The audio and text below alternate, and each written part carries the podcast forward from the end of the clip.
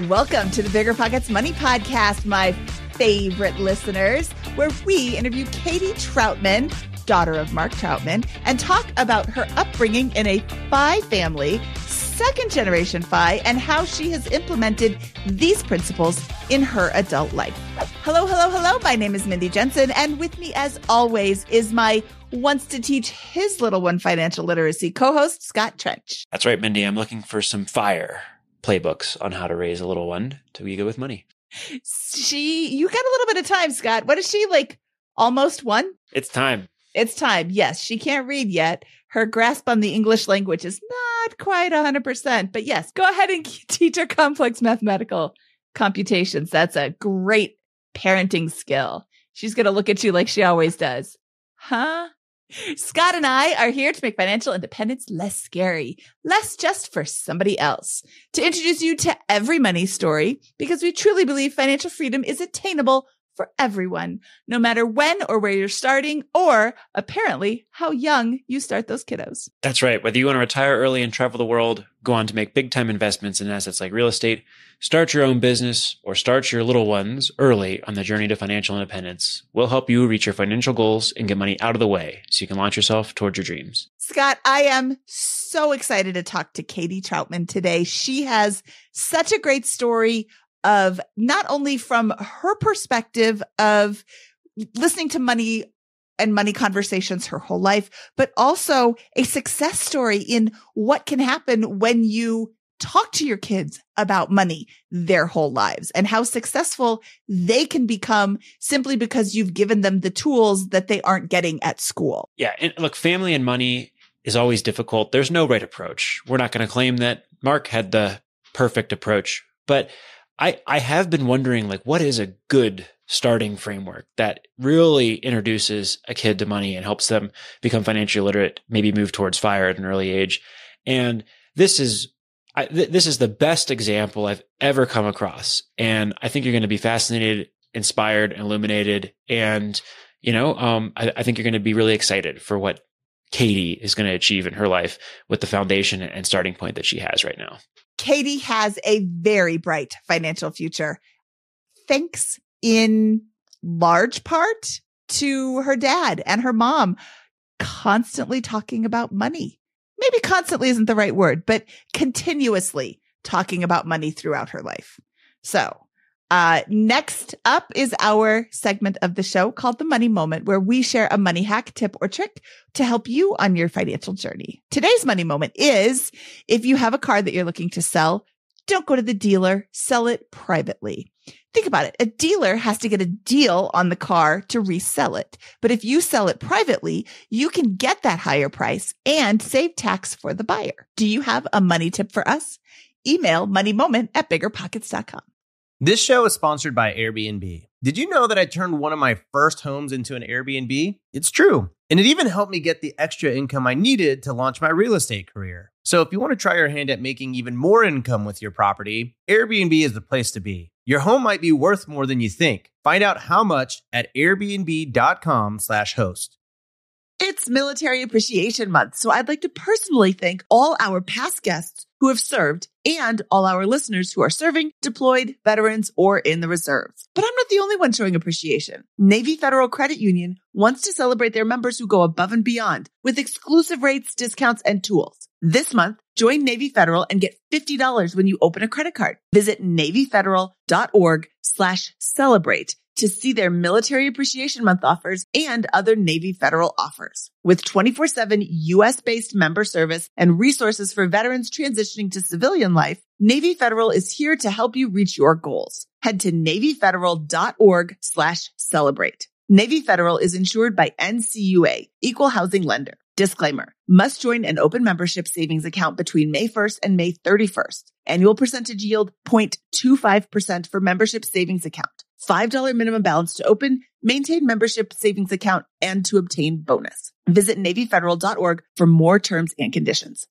Do you ever feel like your vacation rental sits empty too often, missing out on potential income? Look, you're not alone. Many property owners struggle with underperforming bookings and the complexities of property management. But here's some good news. Vacasa outperforms other property managers in 92% of the markets they operate. They've helped homeowners like you increase their bookings by an average of 24%, turning those empty days into profitable opportunities. Want to see what your earnings could look like with Vacasa? Visit biggerpockets.com slash Vacasa, spelled V-A-C-A-S-A, and get a free personalized income estimate today. That's biggerpockets.com slash Vacasa.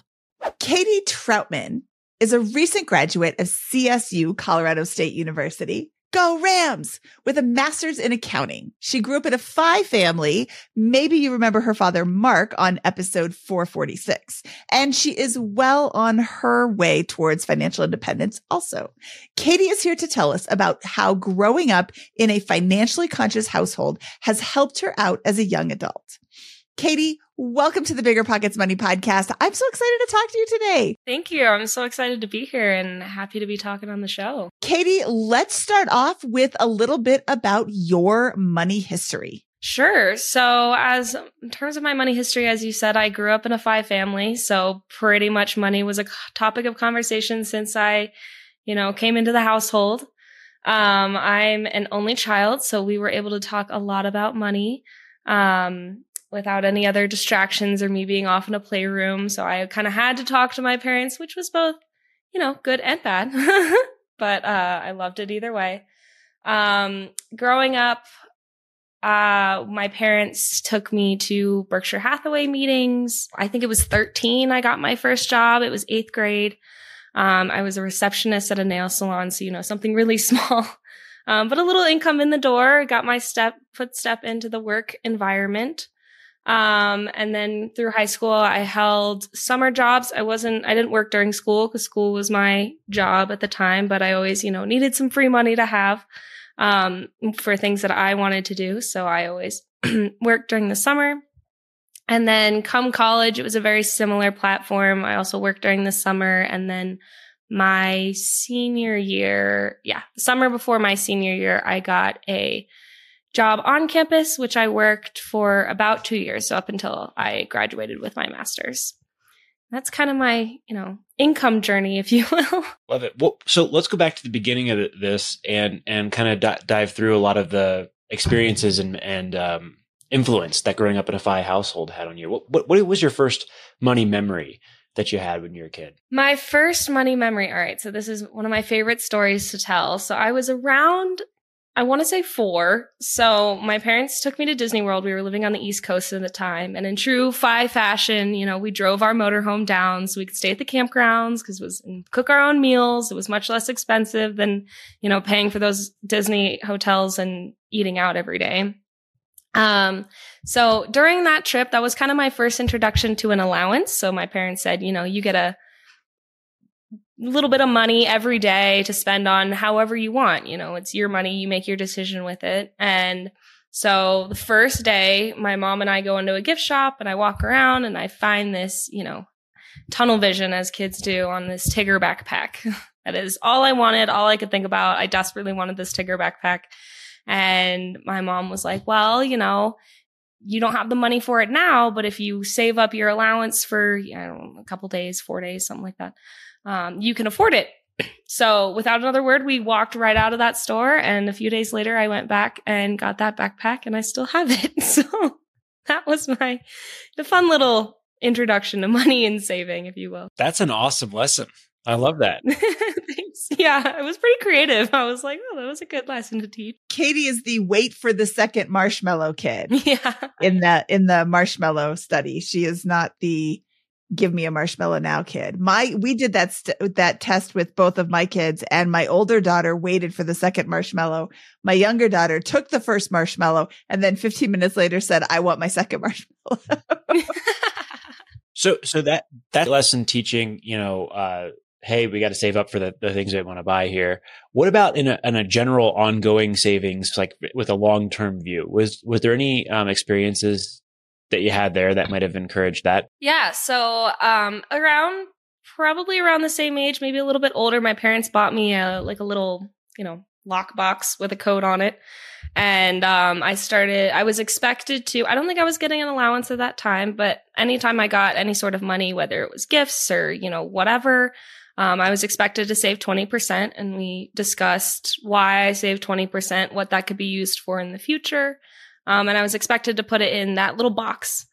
Um, and then through the years, I was expected to do the same. Once, you know, the allowance came in, um, did the same thing. And then at about eight, my dad and I went into Wells Fargo and got me a savings account. So I moved from, you know, a physical box to an online, you know, account.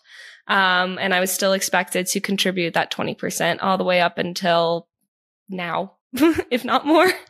Um, how, how meaningful was like, was, did you com- kind of you know, go into college being like, or, you know, that first job maybe with like, oh, I had thousands of dollars in there or tens or. Yeah. I mean, it's, it was definitely, it's, you know, really meaningful and something that is entirely implemented into my life. I don't exist without 20% in my savings. Um, there's not even a thought to it now, which is nice that it, you know, it started so young. So it became just so natural and normal that I don't even really think about it versus, you know, if I had started a position or a job, got a big paycheck or even just, you know, a couple hundred dollars, it would be harder to say, okay, I need to put, you know, some of this money away and I can't spend it on, you know, whatever I want. What were you saving money for? What did your parents tell you this money was was for, the 20%? I think, you know, young it was you know, bigger things. It was you want this big toy or you know, you know, something that costs a little bit more money. I couldn't make it within a week or, you know, whatever. Um, come I fifth grade, I think I moved into wanting an iPhone. So that's what, um, my savings began, began, became for. Um, and then usually it's moved up to electronics as that point. I bought the computer I'm talking on right now. Actually, that was with my 529. Never mind. Next that. um, but uh so yeah, it was mainly the bigger things, but I was also, you know, once I was then shelling out that money, um, we also discussed, okay, well, we still need to keep some in there. Um, and that kind of translated into um, a differentiation between like savings and emergency fund. That's where that conversation started to come in when I started buying those better pro- products, but needed money to still kind of stay in the account at the same time. Awesome. So, you know, look, a lot, a lot of us growing up, money was not talked about in the household very much. There wasn't a big understanding of, you know, incomes and savings and those types of things.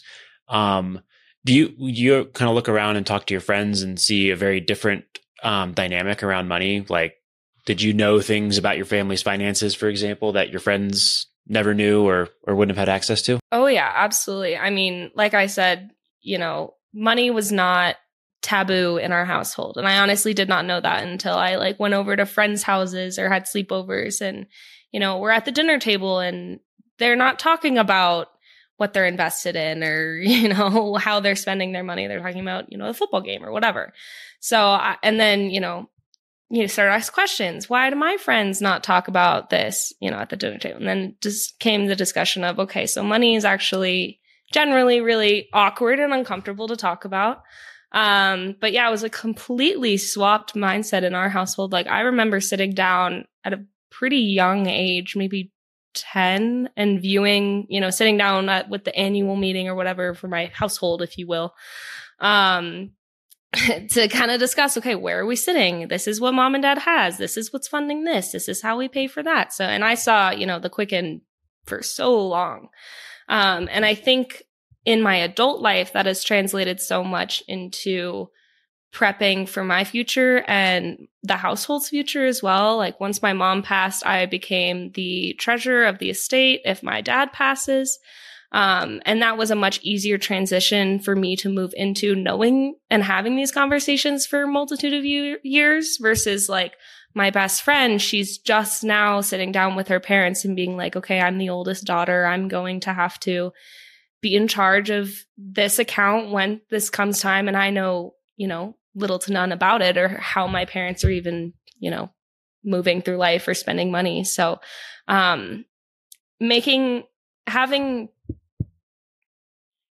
being able to really talk about not just about finances, but also sit down and really know my parents' finances and the numbers exactly was, I think, put me leaps and bounds ahead of in terms of our future family planning than my peers, I would say. When did you start looking at the stock market? When did you start investing in the stock market? Um, and how did that go about? Yeah. So my dad opened a brokerage account for me so, so long ago. I, and he asked, you know, we talked about, you know, he was a mutual fund manager. So the stock market was always something that I knew about. I knew that there were individual stocks and there were, you know, clusters of stocks, but it was, you know, on a very, very little, little kid level.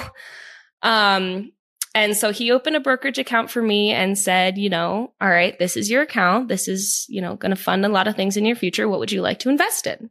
And, you know, me as a child, I said, oh, Disney that that's what I want because I love Disney. I want to be a princess or whatever, whatever my reasoning was. And um, so that was my initial first introduction to it. And I still hold that stock to this day. I don't invest in a lot of individual stocks, but that is one that I will, you know, hold on principle just because it's funny, you know, and it's gone up a lot in the years. So I think young Katie made a somewhat of a good decision. Um, and then when I grew up a little, as I said, my family and I, you know, our vacation in the spring was to go to Omaha for the Berkshire Hathaway meetings. So that's when I was, you know, a little bit. And then we started talking about, you know, okay, Berkshire Hathaway is a conglomerate of a bunch of companies. And then, okay, let's talk about index funds and mutual funds because that's somewhat similar. So I was able to kind of bridge that gap into the more complex territory in an example that I had experienced in my own life. Um, and obviously I was bribed by, you know, the dilly bars and all the convention stuff that they have at the meetings. But, you know, over the years, I found myself more in the meeting room than I did in the convention room, which, you know, was a nice progression, I, I think. And I think my parents like to see it for sure. Um, and then even though I wasn't, you know, a lot of it went over my head, um, still does to this day. You know, I don't think I could sit through a me- one of those meetings and fully understand everything that Warren and Charlie are talking about.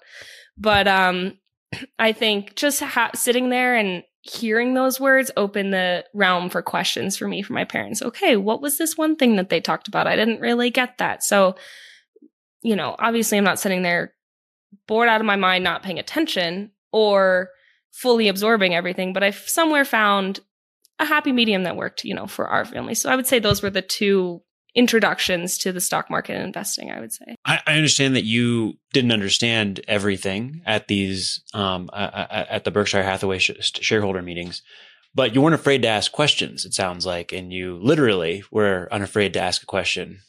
Uh, at, at, one point. Would you mind sharing that experience with us? Yeah, yeah. So we actually, um, I went up to my dad one day and I said, okay, so I know about Berkshire Hathaway and I, I know all these things, but you know, one, I'm, I think I was 13 at the time or maybe a little younger. I can't compile this into my own words, let alone translate it into how I would explain it to my peers. Cause, you know, whatever I'm learning at home, I want to share with my peers. So I'm sure they didn't really want to hear about my finance talks, but I was happy to talk to them about it. Anyway, so I went up to my dad and I was like, okay, I know all these things. How would, I, how do I tell someone what this is when they ask me when I'm talking about it? like one of my friends. And he was like, okay. He gave me an answer, an immediate answer. And then we moved it into, okay, let's write this in and see what the, you know, people that run the company would say. So we wrote it in and, uh, that was the first question asked, um, at one of the meetings. And Warren actually did not have an answer. And Charlie got to answer my question, which was felt I felt a little honored because Charlie doesn't always talk, so it was nice that he got to answer my question. Um, so that that was a really cool experience. What um, what was the question, literally? It it was literally I don't remember the specifics because my dad tweaked it a little bit.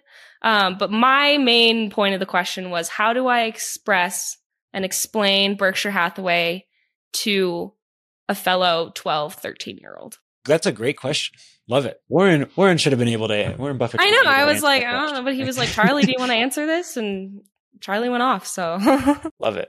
What if I told you that I, Mindy Jensen, the queen of budgeting, the personal finance fanatic, sometimes forgot to cancel my subscriptions. I know it's horrible. $10 here, $15 there. My useless subscription bills could have taken my whole family out to dinner multiple times. Rocket Money can make all that subscription sadness suddenly vanish. Rocket Money is a personal finance app that finds and cancels your unwanted subscriptions, monitors your spending, and helps lower your bills. You can see all your subscriptions in one place and cancel money sucking subscriptions with a tap. They'll even try to get you a refund for the last couple of months of wasted money and negotiate to lower your bills for you. Rocket Money has over 5 million users and has helped save its members an average of $720 a year with over $500 million in canceled subscriptions. Stop wasting money on things you don't use. Cancel your unwanted subscriptions by going to rocketmoney.com slash bpmoney. That's rocketmoney.com slash bpmoney. rocketmoney.com slash bpmoney.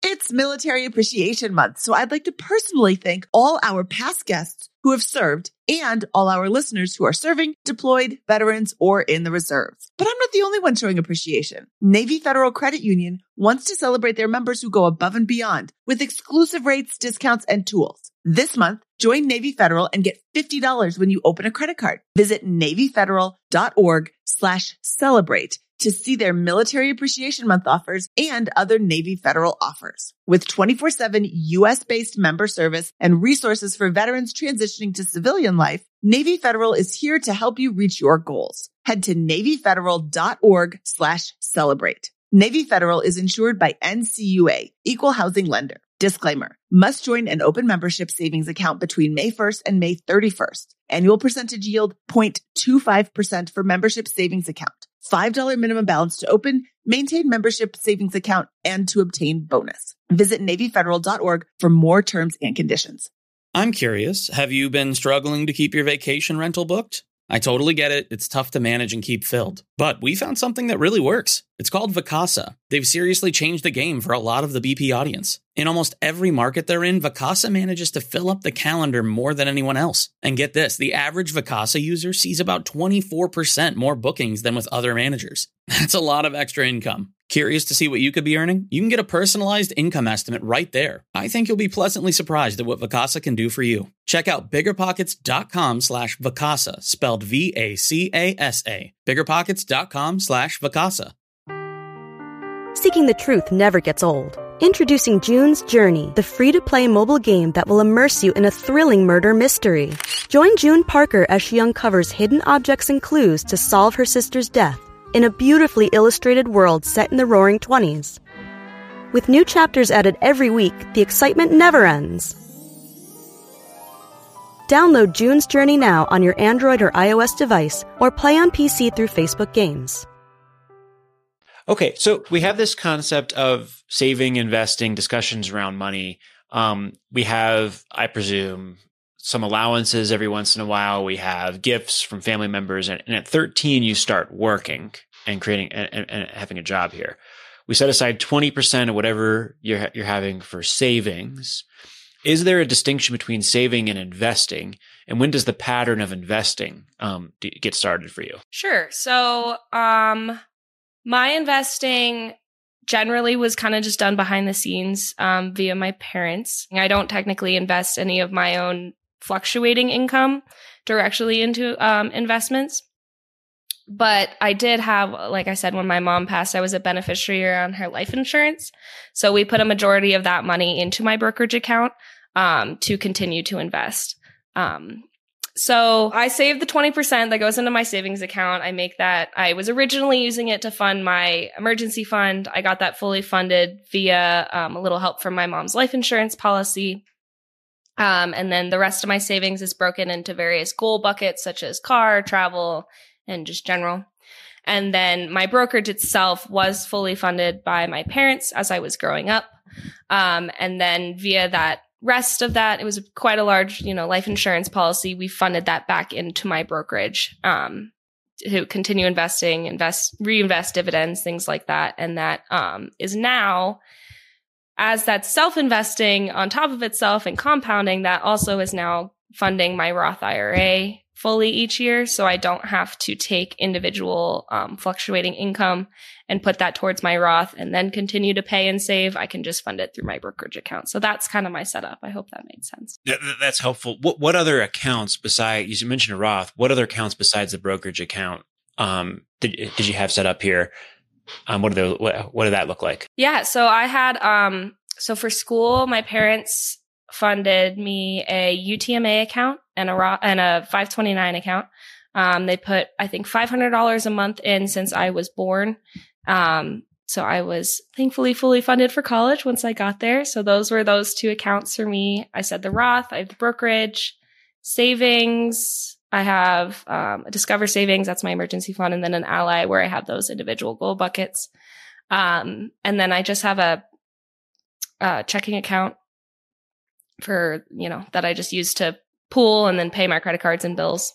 Um, but that's pretty much the extent of my portfolio. Awesome. Can you define um, 529 and UTMA for folks who are not familiar with those accounts? So 529 is a tax advantage savings account. Um, and it's mainly used or solely used for education expenses. So mine was used to fund my college. Um, so the tax advantages are that as long as you're using the money, um, for educational purposes and it stays in the account, the income will not be, um, the earnings will not be taxed as far as I know. And then the qualified expenses, um, include, um, goodness, room board, tuition, books, and computer equipment. So very specifically school related. I also remember some caveats where you could only take out the amount that you would be paying if you were living on campus. At least that was my situation. So if I lived off campus and it was more than what room and board should be, I couldn't take out more without any tax deductions. Um, so that's what I know as a 529 account and a UTMA account is the Uniform Transfer to Minors Act, which is um, it's an account created under state law to hold gifts and transactions for minors. So that's why my parents were able to fund it for me. And then it became that also went into my brokerage. Now that I'm remembering that went into my brokerage as I turned 21. Um, because I didn't use any of that for school. I used fully my 529. Awesome. I have a, another question about the Roth. Um, was that set up right when you were 13 and got your first job, or how did that work? You know, I honestly don't remember. I know there's there's no age limit on a Roth, so I'm not sure if I had it. Um, and then we started contributing to it once I started making money, or if we made it at 13. Um, that's a question for my dad. Uh, but definitely had it by the time I was 13 and was fully funding up to the amount that I could. So, you know, I usually only made two, three grand a summer. So I never was able to make it max it out to that five grand, but I am now. So that's nice. You mentioned that you have a fully funded emergency fund. So let's talk in terms of monthly spending. How many months of spending do you have in your emergency fund? What does fully funded? Six months. Six months. Okay. So that's, uh, and you're newly graduated from college. So where did these, where did this uh, spending estimate come from? Yeah, so my dad and I kind of sat down and did some hypothetical numbers. So last summer, I did an internship with the company that I'm starting to work for. Um, and uh, after that, I was given an offer letter for this October. So with that salary, I was able to, um, we were able to kind of say, okay, so this is what's going to come out in taxes. We're going to have X left over we need 20% in blah, blah, blah, uh, you know, in, you know, 401k versus ally or wherever else I'm putting the money, obviously not in the emergency fund anymore. Um, and then I think from there we did a little bit of, um, kind of researching on like what housing kind of looked like in Denver where I was looking. Um, so we kind of just came up with a number. Um, in that way, it was pr- kind of a guess and it's just kind of going to be adjusted as I truly get, you know, bills as I'm now in this new apartment and new place and start, you know, doing groceries and gas and, you know, whatever. Um, so that might have to be adjusted with time, but we also did it in a pretty conservative way. So it might be slightly overfunded based on my actual numbers, but it's hard to tell. But we was just kind of just sat down and said, all right, these, you know, you're obviously going to have to pay rent. You're obviously going to have to pay car insurance, blah, blah, blah. And said, okay, these are the expenses that we know so far. Let's make a understanding. about how much you would about need. Okay, groceries is going to be maybe $300 a month, something like that.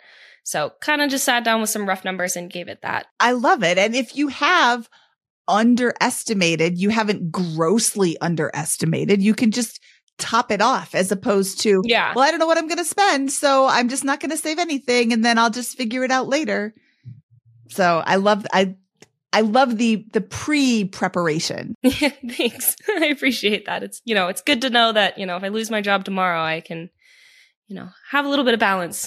And I mean, you studied accounting. I bet there's another job available for you. yes. What I've been told. So what's what's this what's this job and where are you moving to? Yeah, so I am in Denver now, and I will be working for KPMG as an audit, as, audit, God, for KPMG as an audit associate um, in downtown Denver. All right, that's fantastic. Big four.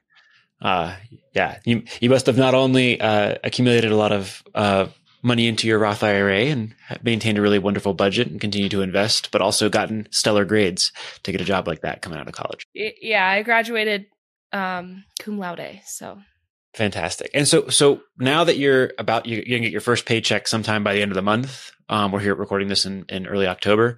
Um, what's the goal now? What's, what's next for you? Honestly, um, just really feel out this new position, uh, see what kind of opportunities it gives me. You know, come in the big four, it's kind of either you move up to the partner path or you kind of get pulled away from individual companies that you've worked with within the big four, um, the big four accounting firms. So that's kind of my plan, just to kind of feel it out. I also have somewhat of an interest in uh, possibly working for the FBI or the IRS as a forensic accountant um, which could be cool. I have not looked into it much, but based on the people I've talked to, it could be something that's interesting for me. So um, that's a thought, but you know, way far in the future. So yeah, just kind of just feeling out the adult work world is my plan for the future. Awesome. Love that. We just tra- chatted with Tr- Tracy Coenen, who is a forensic accountant and has a lot of experience, um, you know, dealing with financial crimes, dealing with, you know, recently uh, divorced couples, for example, and looking in through through how folks can hide money and all that kind of stuff. Um, and so that that would seem like a really really interesting profession that she had, and she had a lot of really good tidbits and tips as a result of that. Um, one question I would also have here is what is is there a journey to financial independence that you're undertaking and if you know if so how long do you think it will take you to to get there regardless of how long your working career might be Yeah, so I, I am on the FI path. I don't have a number or a date. Um, I'm kind of in that, you know, coast FI, slow FI side versus more like, you know, hard and fast FI. Um, I'm really, you know, f- shape my finances around creating experiences rather than, you know, saving for later to experience them then. I'd rather, you know, save little now to, ha- you know, be safe later, but experience those um, memories and events as they come up. Um, so that's kind of my journey. Um, and my goal is to retire by uh, no later than 49 because my dad retired at 50, so I have to beat him. Uh, whether whether it's sooner than 49 or at 49, I do not care as long as it's before 50. Um, but yeah, that's kind of my plan. Okay. So I am particularly interested in how you are structuring your finances and your bucket list items and your, you know, just your plan in general, your rich life, Ramit, uh, to I'm reading his book right now, actually. to make sure that you are doing this. We just spoke with Robert Brokamp from The Motley Fool, and he referenced the interview with your dad about how he did such a great job of, you know, spending during his life instead of waiting to the end. And, you know, how you've got some experience. You did lose your mom young, and you've got some experience with understanding that, you know, live in the now is important, but also saving for the future is important. So how are you going to balance that out? Yeah, it is an interesting balance that I've come to find and still working on um, through my journey. I would say that my main push to, you know, make sure I spend that money within the time frame is kind of like a fun bucket like my dad, but I don't have as much, you know, flying around money as he might have extra to put into that fun bucket as a young adult. So I have, um, like I said, my Ally savings accounts where I've started those buckets. Um, my plan is to put about 10% into that per um, paycheck, and the other 10% into the 401k to, you know, a little bit of later for the 401k and a little bit of now with the savings because my current buckets are updates on my car. Um, travel is a really big one for me, something that I am very passionate about and would like to experience in the now.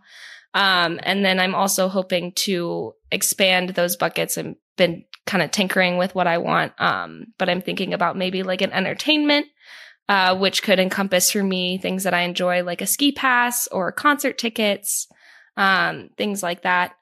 Um, so that's kind of how I, I take my 20% and split it into both present and future. So th- there's no, you know, book on how to teach your kids money or anything like that. This is all stuff that your parents really kind of just did naturally or, you know, uh, started doing because they thought it was a good idea. And you know, there's a lot, there's a ton of things that are awesome here. You have little lessons that you remember from an early age around saving up for a toy over four days. Like, what a great little yeah. simple lesson. Like, surely, you know, I, I, can relate to that. Ingraining the habit of saving, uh, getting accounts set up for you with investments, understanding, hey, what do you want to invest in Disney? We're, we're going to buy a share of Disney. We don't care about the returns.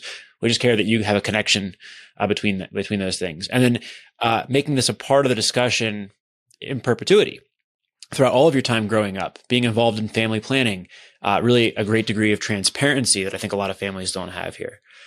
What I'd like to, to ask you is all that sounds awesome to someone, uh, uh, who's, who's, you know, uh, I, I have a one year old. Her name is also Katie.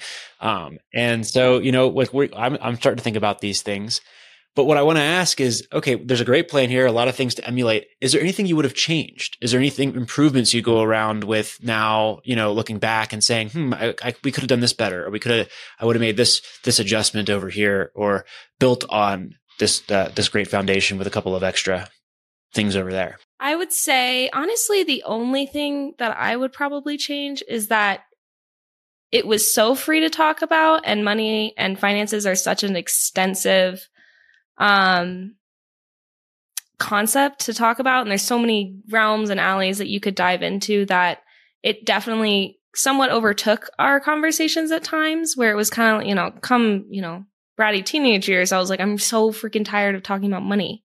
like, I'm just like, let's talk about something else. Let's talk about, you know, the Formula One race or like anything else other than, um, money so I would say just, you know, finding a balance where yes, you should be able to talk to your kids about it. Um, and in a free form and at any time they want to, but it should not be your entirety of conversation. And it shouldn't feel like you're sitting down at the dinner table to have a lesson. I think that was, I pushed back the most as a kid when I felt like I was, you know, in a classroom. We're sitting down and being taught about these things versus when they came up more organically, I was much more interested to ask questions or continue the conversation um, than when I was more being talked at, if you will. Awesome. Okay, Katie, one last question. What would you tell someone in your similar age group who is thinking about financial independence who is who's heard about it and wants to experience this what advice would you give them trying to reach financial independence themselves? Sure. So i would say the biggest for me i mean i'm a big reader but um i would say reading if not you know listen to podcasts like this one. Um but i you know my dad gives me a lot so many financial books. I'm pretty sure the majority of the books in my household are financial books um, and I, you know, I read every single one of them. And honestly, you know, reading this information is, you know, not the most exhilarating for me. You know, I'm not waking up every morning like, oh, I'm going to read, you know, this book in a day or whatever. Um, so, you know, I take it small bites at a time. I try to do about 15 to 20 pages a day. Just, you know, say, okay, I did my little bit of knowledge. And then I also have like a fiction book on the side that I can be like, okay, let's move into a more fun realm, if you will, a little bit uh, less information overload.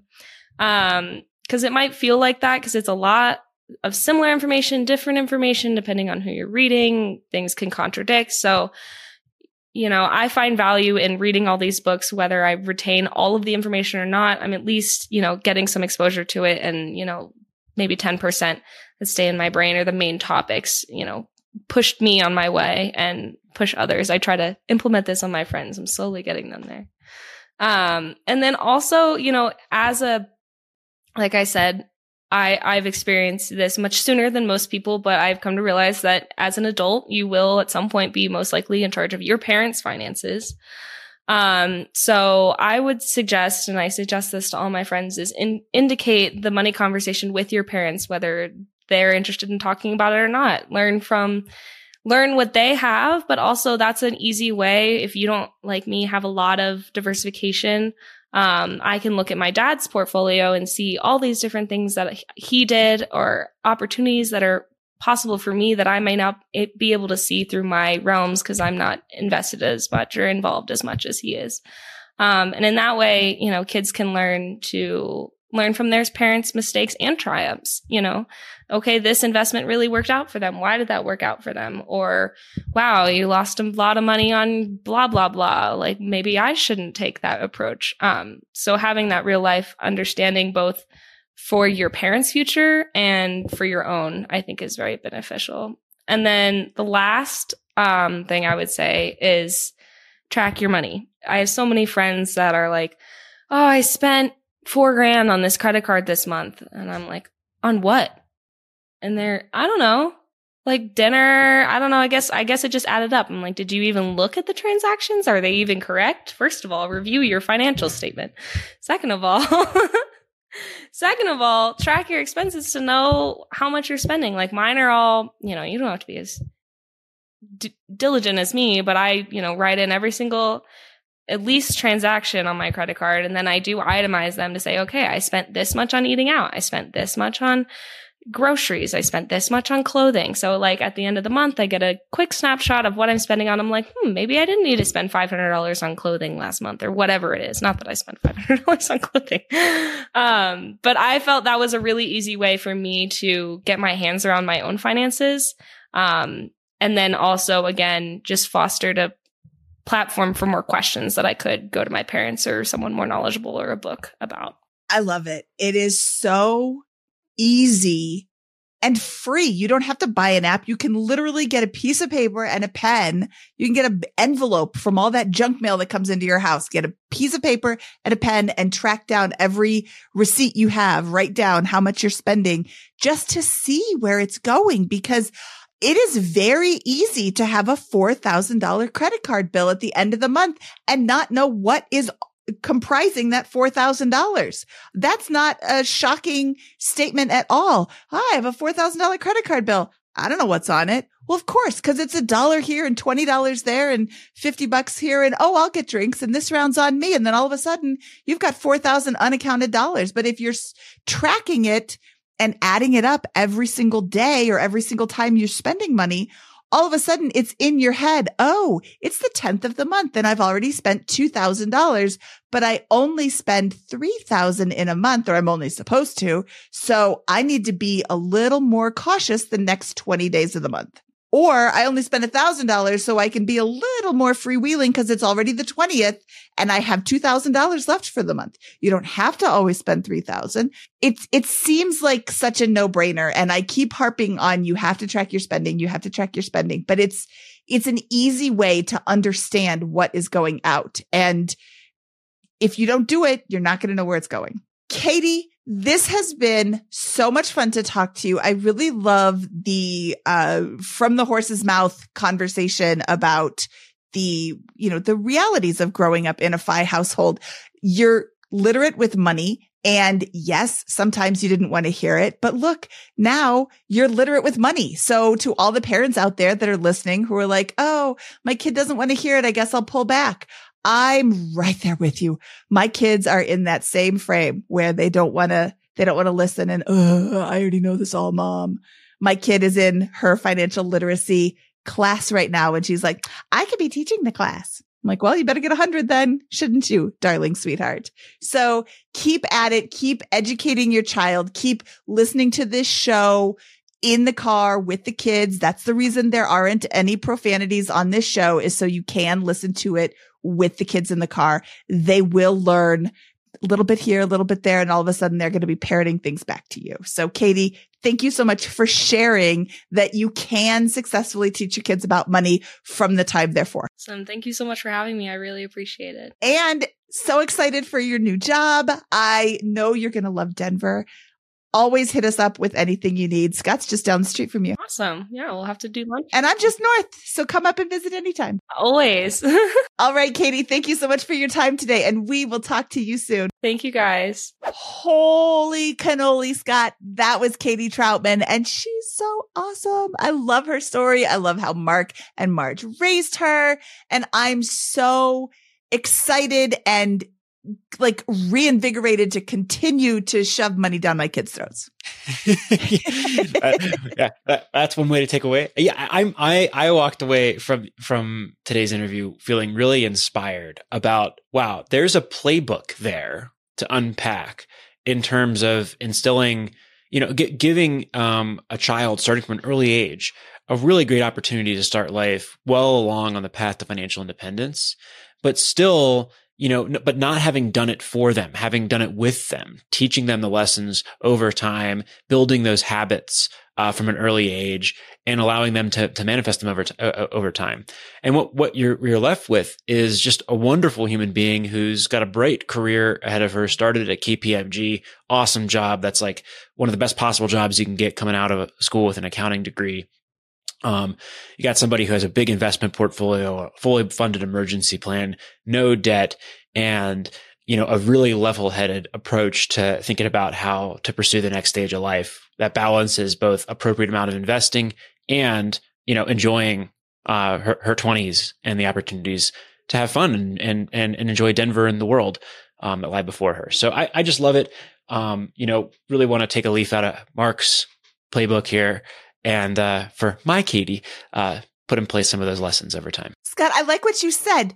Don't do it for them, do it with them. And by showing them, showing your children how to do money correctly, emulating what they should be doing is such a good approach to parenting because you can talk at your children all you want, but by showing them and just having it be surrounding them, listening to this podcast every time they're in the car with you is also a really great way to get them to, uh, more financial literacy. So Scott, I expect your darling Katie to be listening to this show. Yeah, we'll bring her on the podcast next week. Yes, that'll be awesome. Right after she turns one. Yes, she will have so many amazing things to contribute. It'll be fabulous. All right, Scott, should we get out of here? Let's do it. That wraps up this fantastic episode of the BiggerPockets Money podcast.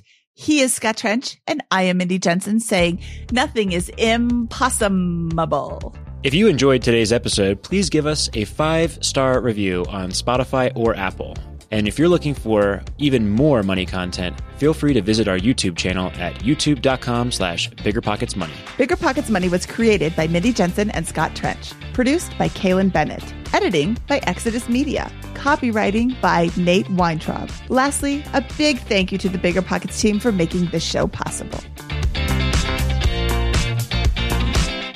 It's Military Appreciation Month, so I'd like to personally thank all our past guests who have served and all our listeners who are serving, deployed, veterans, or in the reserves. But I'm not the only one showing appreciation. Navy Federal Credit Union wants to celebrate their members who go above and beyond with exclusive rates, discounts, and tools. This month, join Navy Federal and get $50 when you open a credit card. Visit NavyFederal.org slash celebrate to see their Military Appreciation Month offers and other Navy Federal offers. With 24-7 US-based member service and resources for veterans transitioning to civilian life, Navy Federal is here to help you reach your goals. Head to NavyFederal.org slash celebrate. Navy Federal is insured by NCUA, Equal Housing Lender. Disclaimer, must join an open membership savings account between May 1st and May 31st. Annual percentage yield 0.25% for membership savings account. $5 minimum balance to open, maintain membership savings account, and to obtain bonus. Visit NavyFederal.org for more terms and conditions.